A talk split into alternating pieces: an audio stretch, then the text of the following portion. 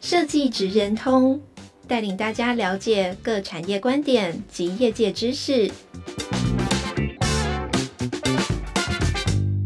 以设计的角度切入，让大家理解各产业中设计职人的成功关键或必备技能，快速掌握产业与设计脉动。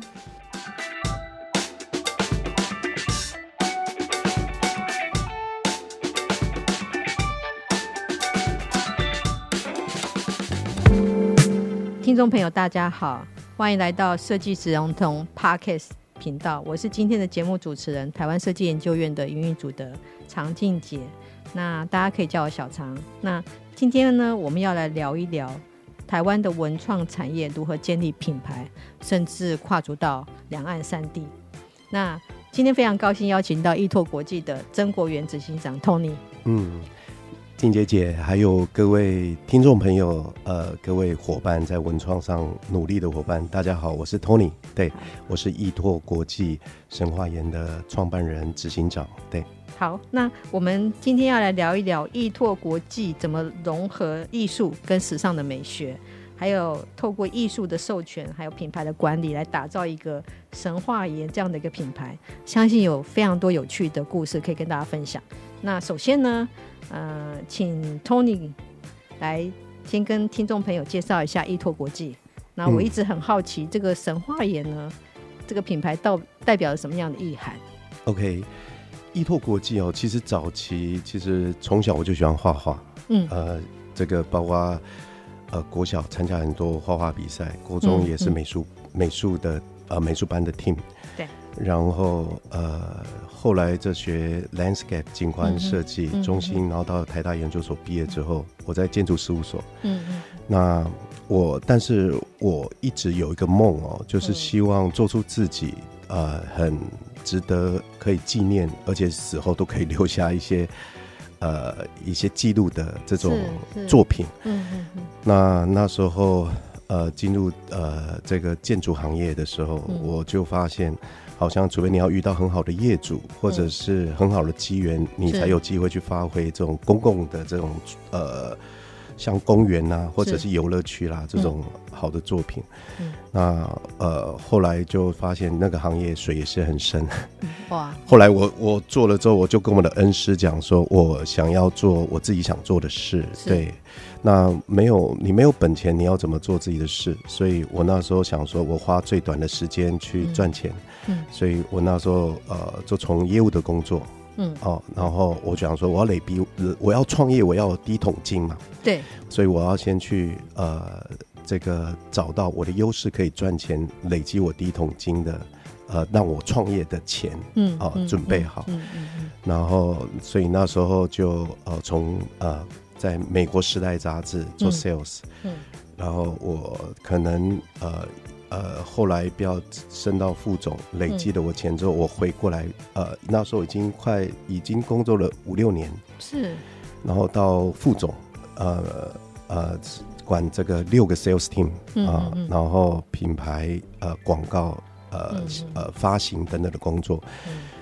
我想说该是时候做自己想做的事，给自己一些。啊，所以累积了一些钱，找了几个伙伴，大家一起创业。是，那一开始创业就想说，哎、欸，那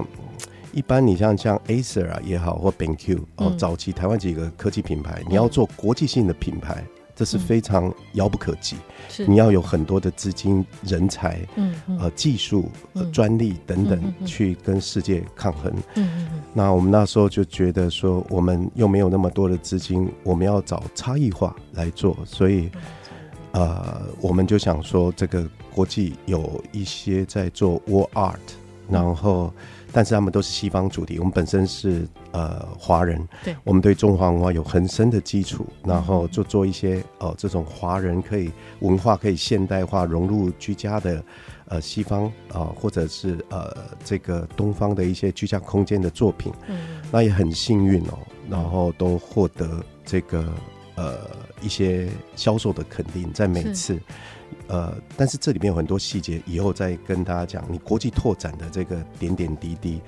啊、呃，但是就是因为这样的因缘呃因缘际会，我们我想实现自己的梦想而创业，创、嗯嗯、立了依托国际。那依托国际的英文叫 Artalize，就是把没有在没有这个字，它是我们把 art 嗯 utilize，就是把艺术做运用，是、嗯、把它组成一个新的字而注册这个商标。我们的期望就是。呃，那时候接触一些艺术家，加艺术家原创，除了 gallery 这个呃艺廊在操作他的原创作品，嗯，是不是有机会可以让他运用在生活里面，给他另外一笔收入，形成不同的商业模式，让艺术家可以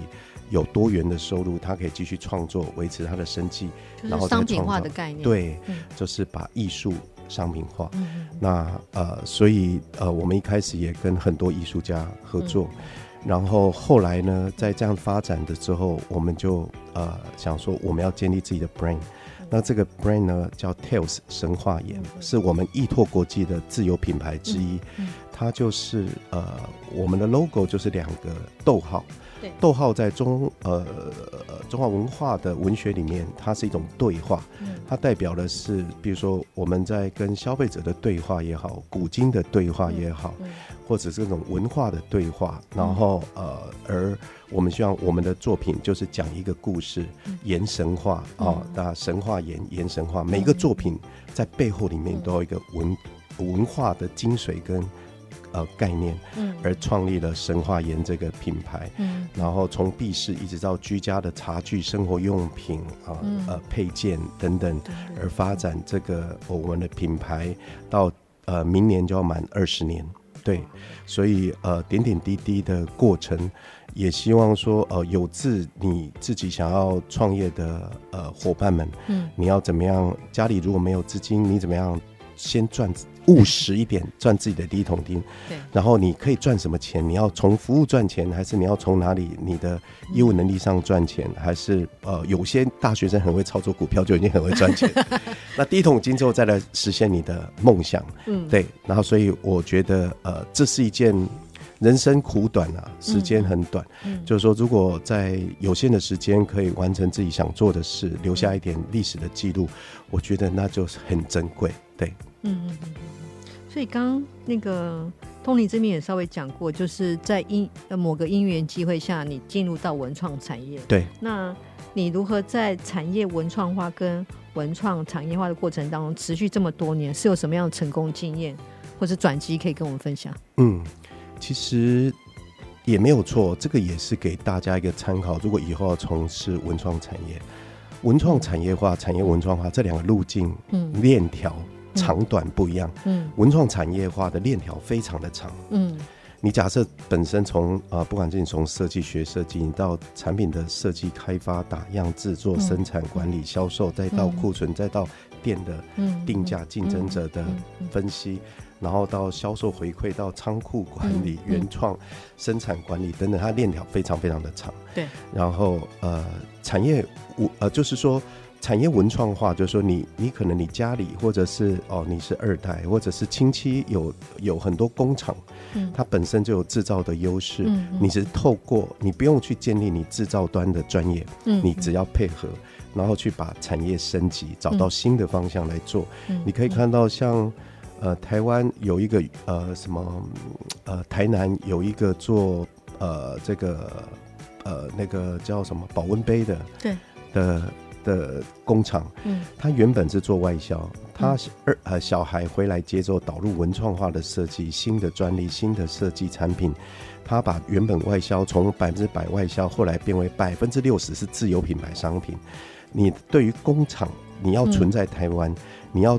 你要掌握的核心价值，对消费者的建立，对于 B to B 客户。买家的建立，你的不可被取代价值，价格的竞争力，你的产品的独特性，设计的独特性，消费者的认同感很多，你要去找到这个整合的力量，然后他也做得很好，所以不一定说你要四处奔波去找到你的模式，而是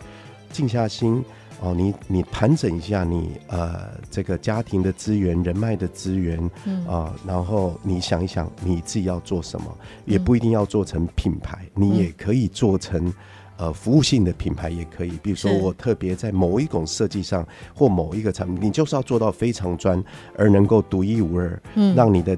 呃这个观点跟见解跟别人不一样，你对于某种材料的专精已经到了出神入化的地步，你比别人运用的更好，你可以呃比别人从它的这个材质 raw material 一直到它的工程的制成的改变的优势，然后融入你的设计的导入之后，然后再。透过创新的设计，能够研发某一类的商品，也是一个很完整的链条。是，所以，呃，以我们自己来讲，文创产业化、产业文创化各自有发发展。我们是走最辛苦的一条路，嗯嗯嗯，就是文创产业化。嗯，你看，从二十几年前那时候，早期台湾在倡导文创发展。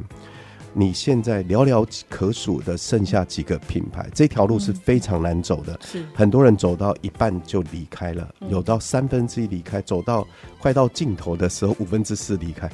因为他可能资金流不够，他的人才不够，他的市场遇到了大环境的变化，二零零八的这个经济大变化到 COVID-19，嗯嗯，很多的不是你可控，你必须在因应不同的阶段去发展，所以这两个部分的发展，反而我觉得是自己选择、自己负责、心甘情愿，而且快快乐乐的去享受工作。但是这个跟人格特质有关，因为我天生就喜欢挑战。哦，所以我工作我是快乐是享受的。嗯、我到呃晚上或者是假日，我我只要做出一个东西出来，我都会思考它的水平垂直立体的构面，嗯，销售要怎么做，包装它包材占比要多少，嗯，它怎么样定定它的零售价，生产怎么控制成本，全部在你脑袋里。对，所以这个呢。很多是老师没有教，但是我要跟大家讲，你现在在学校就是学老师该学在教的，但是老师没有教的，你要想办法进入，透过你的 part time，见你呃暑假寒假多去 shopping 看看，你不一定要买，但是你要看市场的状况，你要抓它的，你要知道你以后要做的这个产品的竞争者品牌跟它的成本跟生产产地的控制，嗯、我我讲。很多人就跟我讲说啊，怎么样去找到或者是定位你的产品？你的产品你做出来之后，它的定价策略，你有一个叫做最呃最小量生产，嗯嗯，就是工厂要我做五百个，工厂要我做一千个，我就做，然后不断的去找我的利润成本，然后包装材怎么怎么去堆叠，我要卖多少一层、两层、三层的销售，你到。呃，国际销售，你这个 importer 进去之后，它的运费、呃关税、进口关税，再到卖家，然后卖家是店家，店家至少就要百分之五十的毛利结构。跟你在做商店，你知道你要有店员，你要管销成本，你这些杂费都是至少至少就要五成。你 importer 要多少？你这一层一层的把控，之后到你生产，所以你产最利，我刚刚讲这最小量，很多文创商品造成。叫好不叫座，就是都是用最小量，然后垂直式的思考去堆叠成本。嗯、一个叫最佳性价比生生产。我跟你讲，今天的含金量很高，我把我们的经营的秘诀也跟你们分享。一个最佳性价比就是说，我这个东西如果是最小量是五百，但是我的最佳性价比的生产量是三千，嗯，就到三千的时候，我的成本可以从一百块变三十块。哇，差什么？那你你的定价策略，你的毛利结构，你的。呃，包装材，假设这个是包装材要五趴、六趴、七趴、九趴、十趴，这还有技巧在里面，都跟你的呃消费者购买的目的、产品的定位都有关。嗯，但是我常常说，这个学校老师都不会告诉你，要靠你自己敏感。现在我我在呃，因为 COVID-19，我也担任松烟的顾问。嗯，我有机会，我们都在孕育一些经验跟人才的传承。嗯，我也跟这些被辅导的品牌讲。以后你们要像我一样教你的观念，你要教给下一代。你们都是种子，都是老师。文创的发展不是漫无目的这个感性的发展，而是要务实、永续的去打造你可以存在这个市场环境里面的价值。嗯，对。所以就是说，文创产业化、产业文创化，或者是这些经验价值，它里面的妹妹嘎嘎太多了。嗯，但是我觉得这是教育体制的问题，因为。我们早期从不管国内外都一样，在教育的环节都是专才的训练。嗯，专才训练就是我学会计，嗯，财务我财务，或者是我学法律，或者我学呃呃国贸，或者是我我学平面设计、产品设计、空间设计、室内设计，这个是专才。嗯，文化创意产业，产业是综合性人才，是。他你要懂的东西是全全部都要了解，跨领域，你才能够整合去撬动这个每个产业间的关系跟均衡平均发展里面去找到你的出路。它不是只要做好设计这个工作就好，嗯，你设计 relax 呃相关于这个这些专业的关系是什么，这个。非常非常重要，所以我也在推广未来。其实整合性人才的设计课程该怎么安排，你才能够在现在呃两岸或者国际的人才市场找到我们台湾优势。像呃有些管理强的学校，比如说台大或者正大广告强，呃台艺大有工艺产业或者不同的哦，这些在课程组合上面针对台湾的。政府重点的产业，我要发展啊、呃，影视产业，影视的整合型人才，这些制片，他要怎么样的训练课程？这全部都是新的思维。嗯，你没有人，你就像你呃，这个一架很好的飞机，你产业发展没有开飞机的人，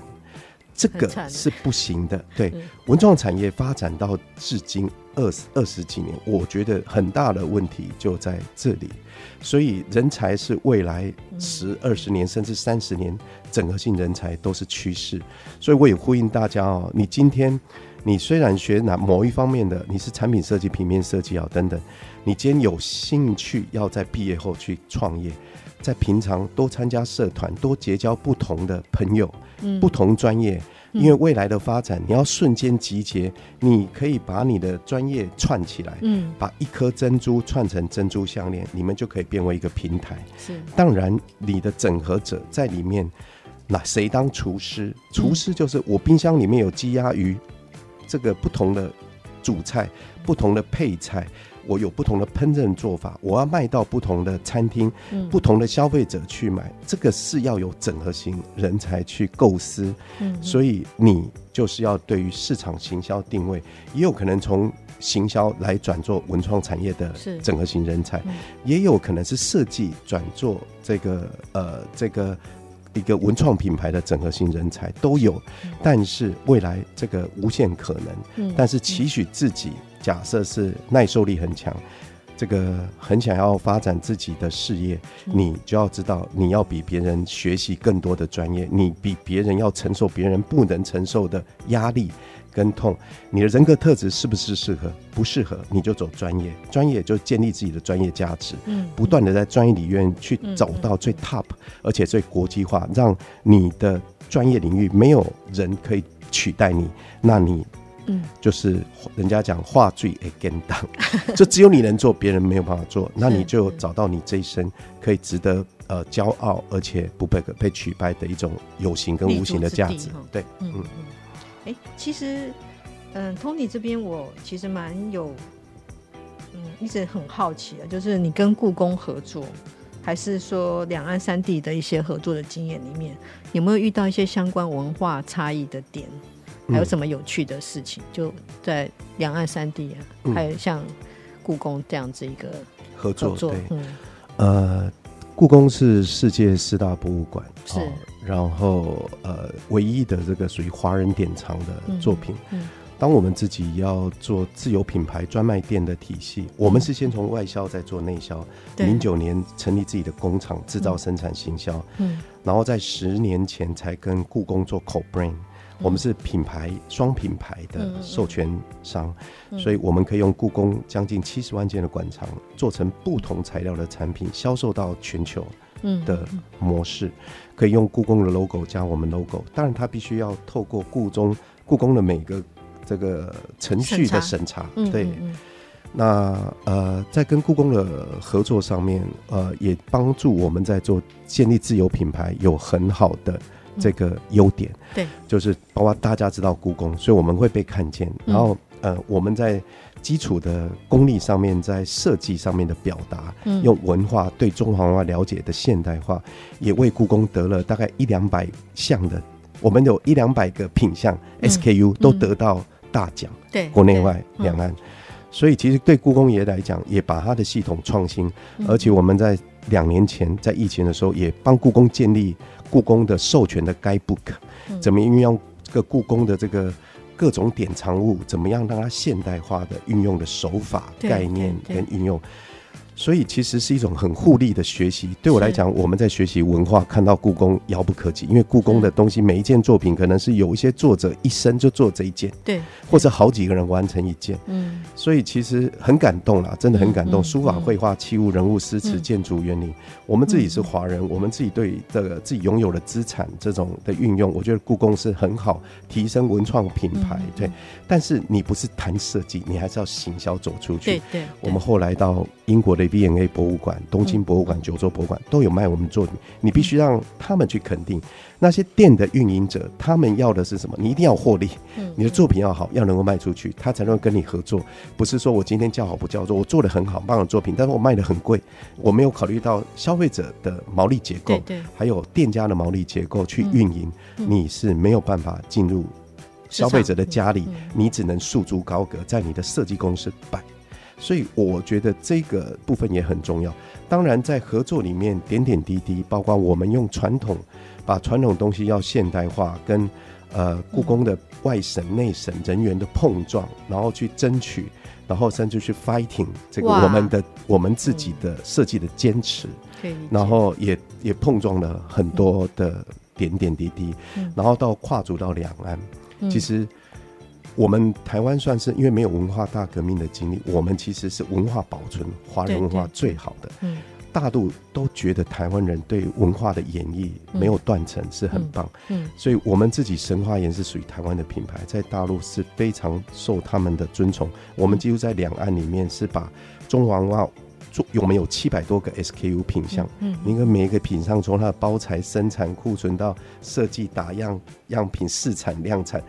花了很多的时间，投入了很多的资源，嗯，然后在大陆我们有专卖店、加盟店，他们现在在大陆是计划经济，计划经济要的是你要跟着他的大陆的政策走，所以我们会观察那边的政策方向是导向哪里，嗯，他一定要达到指标，经济指标，所以像他对文创文旅很多的，好吧，中华文化的现代化、国际化，所以他们几乎一般的设计公司。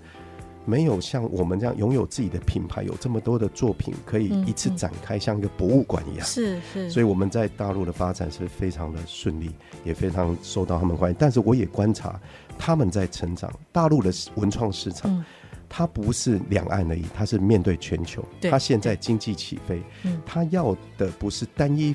整合单一服务，就是说平面设计，它现在平面设计不是说两岸有什么平面好的，它是全球有什么平面很强的。嗯嗯，在地的人才，包括在成都的平面设计，这个深圳，我想都起来。对，所以专业领域你要能够征服，你就必须要有你自己核心的领域，不然你就是整合。嗯，我们现在没有在那边存在的价值，我们在大陆三十五个景区。他们的呃中国式一景区，少林寺、鼓浪屿、瘦西湖，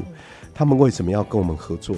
一定是他们有要利用我们的地方，我们是整合的能力，包括这个东西做好之后，呃，要怎么生产，你能不能生产出来？然后生产，我们连定价都是我们帮他定好，他的毛利要定多少，零售，嗯嗯，total solution，包括店人员的训练，因为店你不是东西摆好在店里面就会卖，人员要怎么介绍，我们都有 SOP，嗯。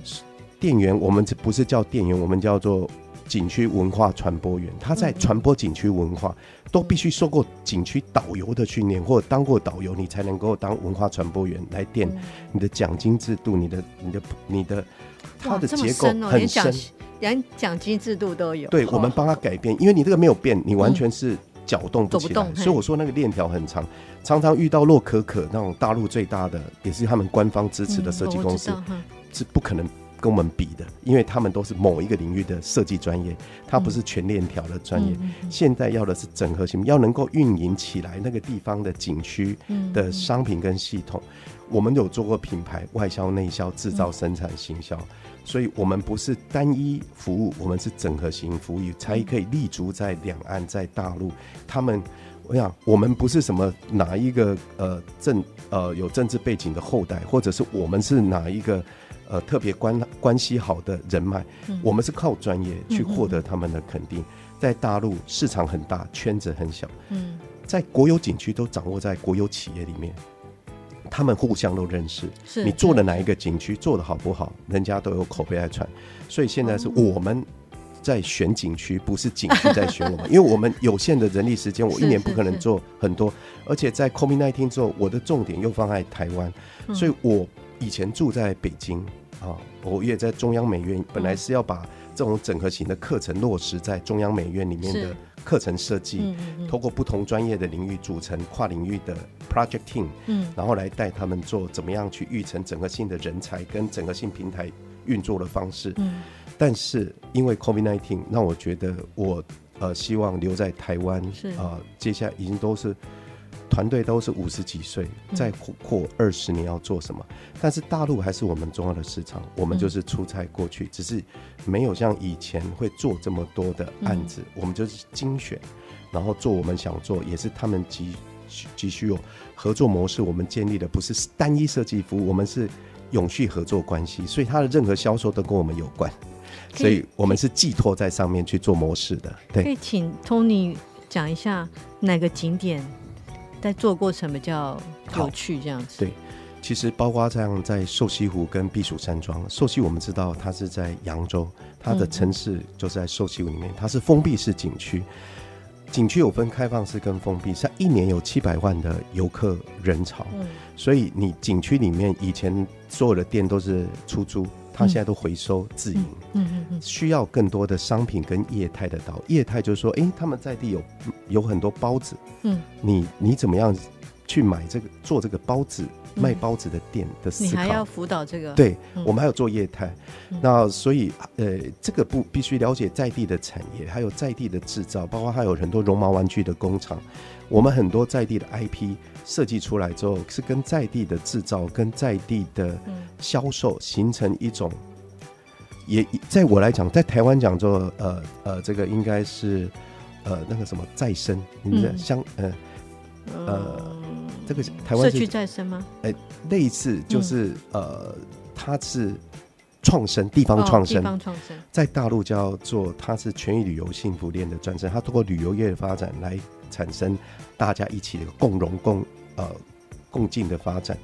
然后呃，后来在台湾，我想到这个逻辑其实就很像，就是减少碳足迹，嗯，因为你东西在地制造就在地销售，嗯，它不会运送到很多地方，所以我我们也在找台湾的一个城市，来希望把我们的大陆的模式导到台湾来做，嗯，然后呃呃，而形成这个共生的模式，所以其实我们会跟他们合作一个叫城市文化创新中心，嗯。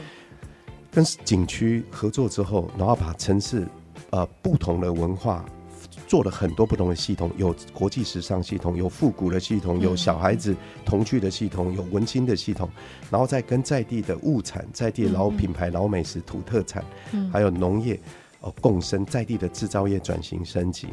还有经典款的旅游商品的必备款的经典的 item，嗯，大概每个景区都会有两百到五百个 SKU 不等。嗯，那这样的品的这个品相的制造、生产、行销、管理跟带动景区的发展，然后到销售的全方位的整合链条，几乎如果你没有做过品牌，你没有争过呃这个呃生产、制造、行销，或者是专卖店、加盟店，我们还要对，我们要连他的店的设计，嗯，到店的呃人员的训练，嗯，小到陈列的系统。嗯，比如说他每个系列怎么摆，嗯、你库存管理每天怎么清点补货，我们都有专业的辅导，帮他们标准化，让他们依照我们的标准。今天新的产品进来，它放在哪一区？是我们定，不是他们定。是，所以他比如说他三十几个店，他怎么运营？你要呃，他们会被授予这个三年后要上市，嗯、然后我们有一些东西把它变为扬州炒饭的。这个炒饭店，嗯，他怎么用现代的方式去卖扬州的美食？哦、呃，他们有野村，这个卖这个，他们有投资野村做这种呃怀旧复古美食的市场拓展。我们就是，然后从景区开完之后，可以开加盟店到呃高铁站，高铁站到不同的城市的加盟。嗯、他把地方的美食走出去，哦，扬州炒饭跟他们。这个，因为我我们是 podcast 的节目，你没有办法看到我们做的画面，你会没有办法想象。以后有机会，那个静姐姐哦，她在安排我们，呃，我也不会尝试的去分享。嗯，其实这些都是商业模式，但是跟你在学校学习到某个专业不一样。那我，但是你如果要进入市场，它就是整合。嗯，你即使做专业，你都要知道你在这个链条里面角色的扮演该怎么做。那所以在景区合作的经验里面，呃，对我们来讲，太多是我们觉得他们很难超越我们的整合能力。嗯，但是我们也不可能。做太多的案子，是我知道我们公司可以做整合人才，就只有三个人，嗯，我也不可能接太多的案子，对对啊、呃，那呃，因为这个是以前可能做外销的人，后来做设计总监，我们公司自己培育跨领域人才的一些思维，以前做这个房地产代销经营的人，然后现在做了品牌，然后再做了企划之后，再来做整合型人才，嗯，他也是。慢慢，他从不了解产品的生产的成本，到后来要了解，嗯、所以每有些是我们已经建立的模式化的套组，让他可以运用你的工作流程，然后去建立我们服务的系统的创新。所以呃，对我来讲，呃，即使你今天在学校，呃，你今天学什么专业就学好，那学好之外，你有行有余力，一定要多多去思考自己未来要走什么路径。你的人格特质适合什么，然后再去做，跨出去。对，然后从台湾做，还是你要从呃放大？因为全球化市场，你的什么东西要有竞争力？比如说我们做陶瓷，嗯，台湾的陶瓷在莺歌，陶瓷的制造生产都已经外移，日用陶瓷比较剩工艺陶瓷，工艺家是工艺家自己的风格特色，可以做毛利比较高的产品。现在外移到越南、泰国跟中国，越南、泰国、中国的日用陶瓷的工序跟优势又不一样。嗯，哪个地方你要卖给国际，你就要找到那个生产最有竞争力，到底你的风格是在哪里？里面还有很多美美嘎嘎的细节。你假设假设说，哦，这个工厂是呃手绘很强，还是它是贴花贴到完全看到你不同的缝，可以卖到 Wedgwood 的这个工厂？嗯嗯你如果是你让你设计手绘给那个贴花工厂，那你就是成本会很高，瑕疵率会很高。就是你要了解工厂的优势，制造的优势。所以我在讲设计不只是产品设计，嗯，你的原料设计，你的工厂设计，你搜寻你就要定位好你的定位，然后到你的工序的设计，多一个工序多一个瑕疵，你就多一个成本，多一个风险，多一个呃多一个被呃这个呃市场。呃，成本竞争到定价策略的一些成本影响的定价的因素，嗯，所以你有时候设计不用追求百分之九十九或一百分，你有时候退到九十九十五，但是它是最佳性价比。有些细节你在你产品出来，你试产完之后，你会有一个 QC 标准，QC 标准你是五度的倾斜就 out，还是你是三度的倾斜，这个都是很重要。如果这些不清楚，不知道，你觉得是设计这个东西，你你之后遇到的问题，在出货的时候还有瑕疵，包括陶瓷的落黑点，这是会有落灰，还有很多个工序变形的控制等等。如果你不了解材料，你不了解工序，你做设计，这个都率务实的，呃，面对产业都还是有很大很大的距离，所以我会觉得再到。我们这二十年的经验之后，呃，这个再到景区的这个案例里面，他要更务实的去看到它的成长，因为我们的获利不是靠服务，它卖的越好，我们才能够获得获利更多。我们是摆 product 哦，摆它的销售，OK 啊，然后但是我们有我们要确保这个投入的成本，所以我们有收一个启动金。我们在这市场建立了一个新的合约跟模式，已经运用在大陆三十几个不同景区，还有制造业转型升级的模式，跟工厂合作，他们的航太科技制造保温杯的工厂，我们怎么跟他合作？创新的系统抽抽，然后控制。那个权利金的收法怎么样？确保他们不会 lose 掉给我们的的流程，所以我觉得这里面呃非常的细节跟有趣，但是大家也不要担心说，哎呀，好多东西要学，我学不来，真的好多。对，但是 focus 在自己最有核心的优势，然后集中力量，呃，不要怕失败，年轻一定会有很多。我们遇到如果要点点滴滴讲这二十年来的经历。那呃，中间遇到的挫败可多了，对，但是点点滴滴都是要找到呃，你不能遇到挫败你就转头就不面对它，你就是面对解决，解决百分之百还是百分之九十、百分之七十，就是解决，嗯、不断的往前去克服问题、嗯、解决问题，走勇往直前。对，是是是，这应该是所有人都需要的，需要面对的。嗯、那呃，刚刚 Tony 讲了那么多哦，我觉得未来其实有很多 AI 的科技啦。那未来的趋势，你觉得呃，你这样的品牌有什么样新的？转机或挑战吗？对，自己觉得 AI 哦是一个呃，可以说非常 exciting，也非常令人恐惧，嗯、然后跟害怕的一个工具。嗯嗯嗯嗯、它在结合 big data 大数据，嗯、它跑出来，比如说哈，我们在跟天猫讨论的时候，嗯、他们从大数据的分析，已经让我看到，比如说我们要设计什么风格、什么主题、嗯、什么定价、零售在多少，我是在反推来设计我要怎么做。产品的定位跟发展，嗯嗯、那这个只是从 Big Data AI 它以后在设计上的改变，跟你在开发上面的分析，但 AI 还是靠人设定很多的指标跟系统。其实，因为我本身我学的设计出来，我研究所在台大的时候，我念的是社会行为统计分析。你的你的这个权重跟指标的设定，跟会影响到你跑呃这个 AI 的一些数值跟概念跟。我觉得有无限的可能，然后再创作。不过也因应出来你的版权的交错的问题，跟相关的呃这个呃你呃的这个法律上的问题。呃，因为你可能可以完全用思考型就可以创做创作，嗯，然后这样的创作的版权跟原我呃这跟原来跟这个交错这个资料库之间的问题合作是什么？我觉得有无限的可能，嗯哦，但是。呃，对我来讲，呃，我们现在能够做就是把握现在，然后不断的去追求它的趋势跟变化。嗯、我们也开始运用 AI 在做气化的概念，同事试着呃，那我们的外销呃人员开始再从 AI 去互动解读，然后包括在设计人员，嗯嗯、我都觉得有时候会给我一些新的 idea，嗯，让我觉得呃。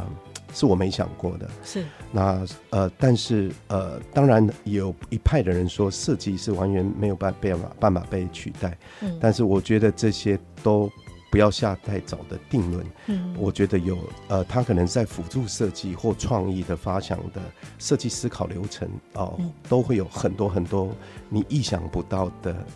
的这个方法论跟呃这个在设计呃思考的流程里面所产出的交错性设计思考的成结果，嗯，呃而产出透过我们人类我们自己设计创意有了基础的分析之后出来能够产出更好的作品，嗯，我觉得呃都是要持续的观察。身为这个时代的人，时代在变。我们就是要不断的去追求这个变化，特别是创意产业的人，是是是你要一定要时时去关注市场，随时关注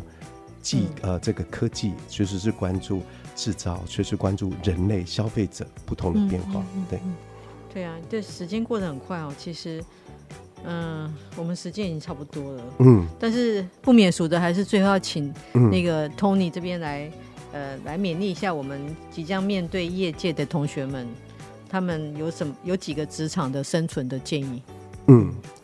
呃，我希望第一个就是学生们哦，就是说我一直强调，即使我今天我小我之前在学校在大学啊，我也参加很多像舞蹈社啊，嗯，嗯，呃，这个呃服务性社团肌肤社，嗯，或者是呃话剧社各种社团我都会参加，但是这些都累积我未来在创作上，包括跟人的应对，是，然后呃跟呃。部门间的沟通很好的学习，因为我们人一生有太多的学习。你在那个时间，你就尽量去，不要让太浪费太多时间在打电动玩。我看到很多 真的，然后沉浸在虚拟世界太久，你要回到这个现实的现实世界，然后多交一些朋友，除了专业，还有行有力，有时间。早一点设定自己，呃，这个毕业后要做什么，要进入哪一个专业性的公司要，然后你在学校的学习之后，你应该怎么样在旁听一些辅系的专业？未来其实就是谁的跨领域专业整合的越好，谁越能够掌握市场，掌握未来。是啊，呃，当然专业领域你要在专业领域突破，你要在全球面对人才的竞争，你的天分，你的。后天的努力，你能不能在专业领域达到一定的 label？你像很多原创工作者，不管设计师、艺术家，他们要在那个领域突破，有时候是要缘分的，要遇到好、嗯、这个机缘还是很重要。所以我会一觉得，不断的学习，不断的探索，不断的交友，不断的去找扩充你的人脉跟资源，嗯、去找到你、嗯嗯、呃这个时候在学校可以呃不要浪费时间做的事，就尽量去参与。也期望在学校，如果今天听的有老师在课程的组合设计上面，老师有时是学界出身，读到博士，都在学校里面，这个市场呃跟整个呃这个呃跨领域的专业，有时候会没有呃像进入职场那么快速。那也希望在这个跨领域呃这个人才的呃课程组合教育上面，可以怎么样透过不管国科会也好，或教育部也好的一些补助，多找到实验性的模组。因为我已经在呃这个包括在那个珠海大学，他们是呃一个管理的学校跟设计的学校合作，香港跟北京全英文的课程。他比如说你你假设是呃。呃，他们叫呃台湾的工艺产业，它叫非遗产业。它其实是你要呃你漆器，你就要做漆器，但是呢，你要学呃这个会计，你要学行销，你要学不同。它的课程是四年或五年的设计，然后呃，它这整合型的课程之后，再针对国家发展的重点产业去落地之后，追踪人才，课程在修正，至少要五到十年到二十年去修正整合型不同领域的课程最佳的。我们不做，我们就落后了。就像 AI 的产业，我们现在远远落后非常多的国家。嗯，我也今天如果有政府人在听，政府如果不投入这个资源，我们的产业就是昙花一现。嗯，它就是不断的在放烟火，没有永续性的发展跟堆叠性的能量，跟着找到台湾核心的价值，面对两岸全球的竞争。找到我们每个人在这个市场里面的价值跟定位，互相的鼓励，互相的合作，对，所以呃，